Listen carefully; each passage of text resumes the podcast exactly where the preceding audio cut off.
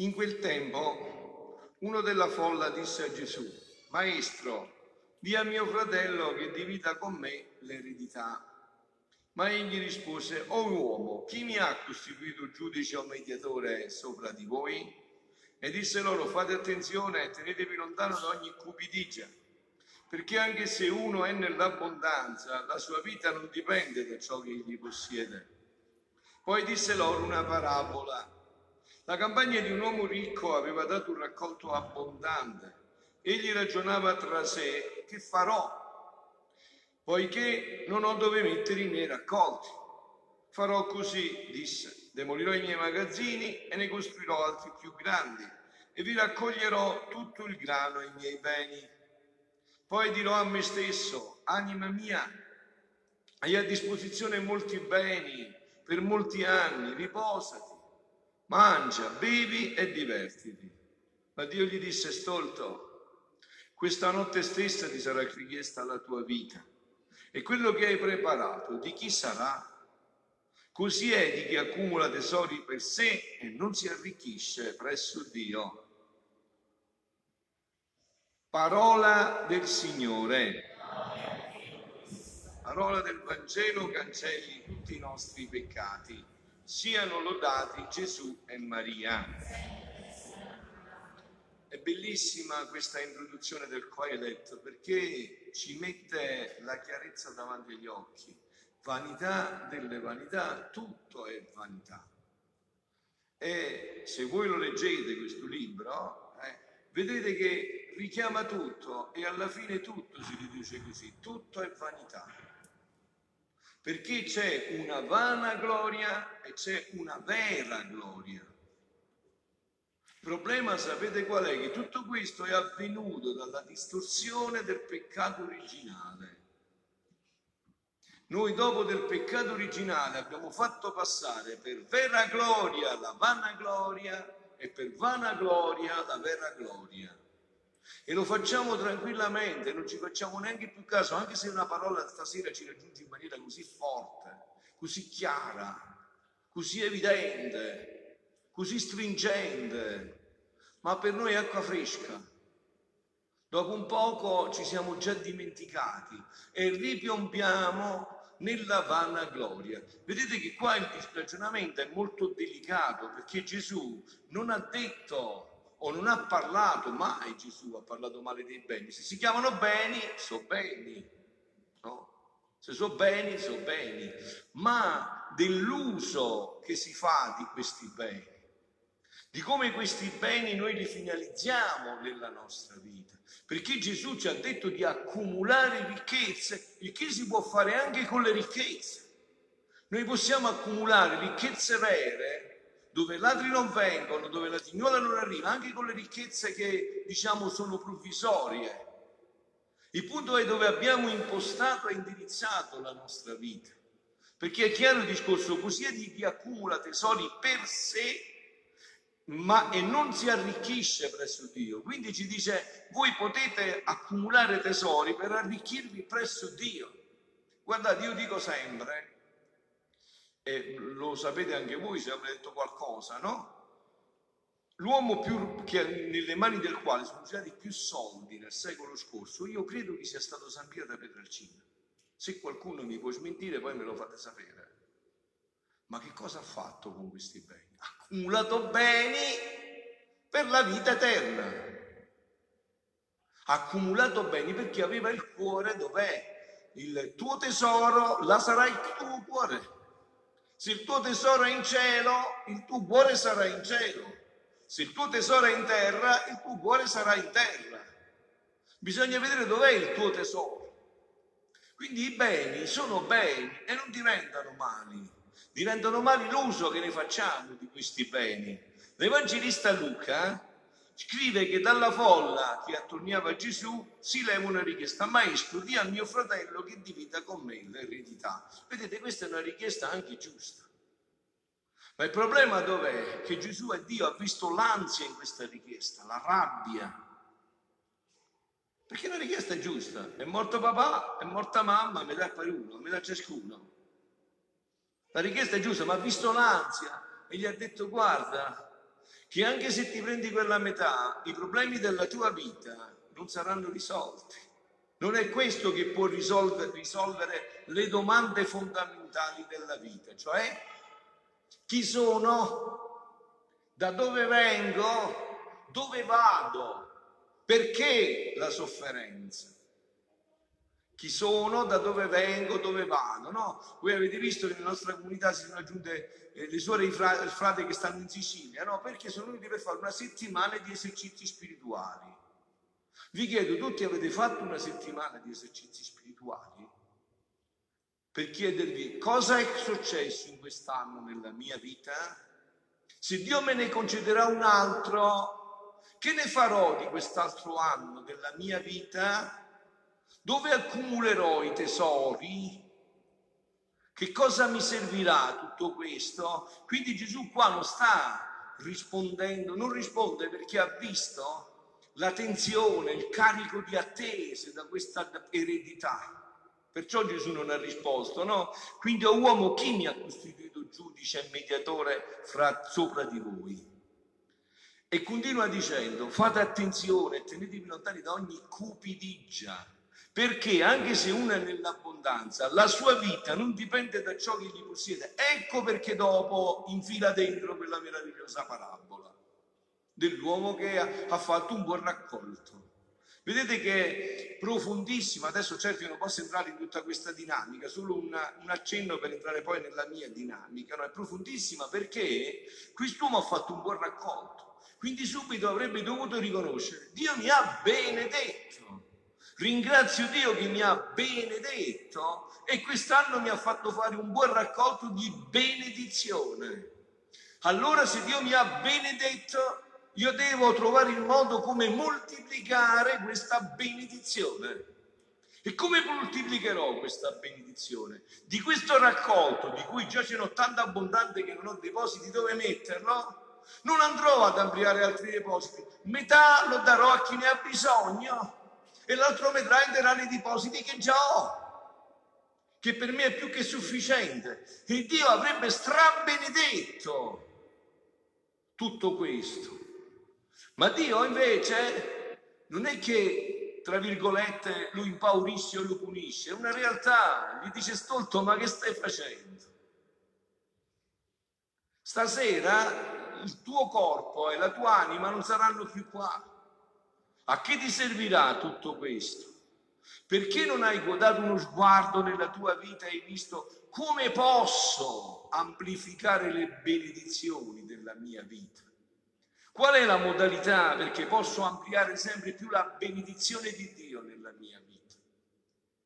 E voi lo sapete, c'è nella parola tutto questo. Come dice Gesù, quando prega vai nel nascosto va nella stanza, chiuditi dentro e papà tuo che vede nel nascosto ti benedirà, ti ricompenserà. Quando fai l'elemosina, non fa sapere niente alla destra, perché tuo papà vedi tutto e ti benedirà e tutto fiorirà nella tua vita. Cioè fai bene e Dio ti benedirà e tu l'anno prossimo farai una raccolta ancora più abbondante. Allora industriati quali sono i beni che devi accumulare, qual è la dinamica, come accumulare questi beni, perché Dio non finirà di benedirti se tu ti metti in questa logica di questi beni. E questi beni, ci sono beni che diciamo salgono sempre più di intensità, sempre più di intensità. Per esempio per noi che veniamo da questi ulteriori due giorni meravigliosi di ritiro sulla divina volontà, quali sono i beni che dobbiamo accumulare? I beni dove i ladri non vengono, dove la tignola non arriva, la ruggine non arriva e dove ci riempiranno di gioia, di entusiasmo, di felicità perché li troveremo tutti. Andatela a vedere la morte di Sant'Annibale Maria di Francia, che aveva accumulato tanti di questi beni. Eh? Che quando è morto gli diceva Luisa, che ha visto la sua, oh Luisa mia, che beni ho trovato, che felicità senza fine. Ho pubblicato le ore della passione, ho pubblicato le ore della passione e ogni momento, ogni cosa di quella era una stella, una luce splendida. Dice, ma sai ancora di più, ancora più bello, era il libro del cielo. Ogni, ogni passo e ogni parola era un sole splendido nella mia vita. Allora noi che cosa dovremmo accumulare? Questi tesori che passano nella vita ordinaria di ogni momento. Ogni atto in più fatto è un tesoro in più che è accumulato per il cielo. Ogni giro in più fatto Parlo di un linguaggio che voi conoscete, chi non conosce mi dispiace, ritiro lo conoscerete. Ogni giro in più che tu fai nella divina volontà è un tesoro infinito che tu accumuli, anzi è un tesoro eterno, immenso, infinito, onnipotente, onnivegente. Questi sono i, i, i tesori di cui dovresti essere avido, di cui ne fare una scorpacciata, che non fanno male, che Gesù ti strabenedice, anzi vuole che ne accumuli sempre di più, più ne porti, più ne hai, più riempi il tuo cuore di gioia e il cuore di Dio di gioia, perché per questo ti ha fatto, questo è lo scopo della tua vita. Quindi state attenti che qua Gesù non ci sta invitando ad essere oziosi oppure ad aver paura dei beni, no, no. Il cristiano ha paura di una cosa sola, di che cosa? Del peccato. Poi i beni sono beni, L'ho detto tante volte, se non sapete cosa fare con i vostri soldi, dateli a me, che io mi accumulerò tesori per la vita eterna, eh? Datemeli a me. Io so dove indirizzarli. Ho la certezza assoluta che si può fare tanto bene e si possono accumulare tesori per la vita eterna. Quindi è di questo che dovremmo essere avidi. Di questi tesori dovremmo avere invidia, una santa invidia per chi ne accumula più di noi. Questi dovrebbero essere i tesori che ci dovrebbero suscitare invidia. Dire ma guarda quello oggi ha fatto 10 azioni buone e ne ho fatte 9. Ne voglio fare 11 domani. Questa dovrebbe essere la nostra santa invidia. La nostra santa invidia. Chissà quanti atti ha fatto il mio fratello. Chissà io oggi quanti ne ho persi. Quanti giri, quante possibilità ho perso nella mia vita in queste giornate di grazia infinita. E questi beni crescono sempre di più. Il 15 marzo del 1912 Luisa scrive queste parole di Gesù. Figlia mia, la mia volontà è la santità delle santità. Questa dovrebbe essere una ricerca continua nostra. Per questo dovremmo vendere tutto e la santità delle santità, sicché l'anima che fa la mia volontà, secondo la perfezione che io ti insegno, cioè come in cielo, così in terra, per quanto fosse piccola, ignorante e ignorata, si lascia dietro anche altri santi ad onda dei loro portenti. Questa è la gara che dovremmo fare. Mi voglio fare santo così, voglio accumulare questi tesori, penso sempre a questo, mi voglio industriare come aumentare sempre più questo capitale, come farlo crescere sempre di più, come ricevere sempre più la benedizione di Dio in questo della mia vita. Anche di altri santi, ad onda dei loro portenti, delle conversioni più strepitose e dei miracoli, anzi, confrontando le anime che fanno la mia volontà, qual è il terzo fiat, Esse sono regine e tutte le altre è come se stessero al loro servizio. Sentite che bello, l'anima che fa la mia volontà pare che fa niente e fa tutto. Ecco, tu hai sentito queste parole tante volte, ti sei industriato come realizzare questo sempre più, come fare più tesori, come accumulare sempre di più. Perché Gesù è felicissimo che tu accumuli questi tesori. Non sentirai mai questa parola che hai sentito del Vangelo di stasera se tu accumulerai questi tesori. Anzi Gesù ti benedirà, ti stabilirà, dirà, bah, figlio mi sei stato proprio dritto. Hai capito bene che volevo dire? Accumula, accumula questi tesori, accumula. E se quei tesori sono di intralcio a questi tesori, vendi tutto, vendi tutto, che è tutto monnezza, togli tutto, accumula questi tesori. Se ci sono intralci in quei tesori che bloccano la tua vita, togli tutto. Taglia il braccio destro, se ti diciamo, taglia, taglia, cava l'occhio. È meglio venire in questi tesori senza occhio che andare nella genna con tutti e due gli occhi. Togli tutto quello che non serve, se non serve a questo che serve a questa vita meravigliosa. Qua non si tratta di vedere solo l'aspetto negativo, ma anzi soprattutto e unicamente di vedere l'aspetto positivo, perché Gesù con così conclude questo brano del Vangelo, così è di chi arricchisce davanti a Dio arricchisci davanti a Dio. Tante occasioni ci sono nella nostra giornata. Vi ho detto che sto centrando questo per noi soprattutto, che abbiamo avuto la grazia infinita di conoscere questo dono della divina volontà. E che tesori sono questi? Perché vedi, questi tesori sono tesori eterni. Un atto fatto nella divina volontà resta per l'eternità non può essere cancellato mai più perché non è tuo, l'ha fatto Dio dentro di te. E ciò che fa Dio è eterno, immenso e infinito, quindi resterà per sempre. L'anima che fa la mia volontà pare che fa niente e fa tutto. Perché stando nella mia volontà queste anime agiscono alla divina, nascostamente e in modo sorprendente.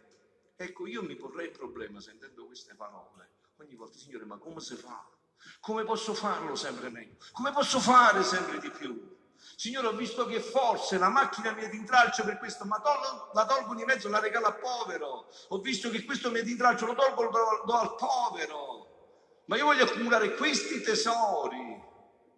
Voglio sempre più accumulare solo questi tesori. Sono questi tesori che mi interessano, perché so che questi tesori mi resteranno felici di qua e molto di più di là. Anche perché sapete, questi altri tesori, tra virgolette, tra grandi virgolette, tra molte virgolette, questi tesori li dobbiamo comunque lasciare. Vi ho detto tante volte, se voi, voi mi conosco qua da un sacco di parti, io chiedo sempre questo, c'è qualcuno al vostro paese che quando hanno fatto il funerale dietro c'era il camion di traslochi? Io non l'ho mai visto. Quindi ma lascia tutto qua. Sì, ma io dico, ma questa cosa però ci entra così, di spighetto, si dice da me. Ma poi non impostiamo la vita su questa certezza. Invece Gesù ci sottolinea questo, perciò parla di questa parabola. Dice, stolto, ma che stai facendo? Stolto, dice, ma sei proprio scemo, sei proprio fesso, anche di fronte all'evidenza, ancora ti ostini. Non possiedi la vita, non serve a niente quello che stai facendo se non serve per quello che deve servire, per lo scopo della tua vita. Allora qua c'è la domanda di fondo, qua c'è la domanda di fondo. In che cosa facciamo consistere la nostra vita? Su che cosa la fondiamo? Ci siamo chiesti, ma io perché sono stato creato? Perché Dio mi ha dato la vita? Qual è lo scopo per cui Dio mi ha dato questo dono?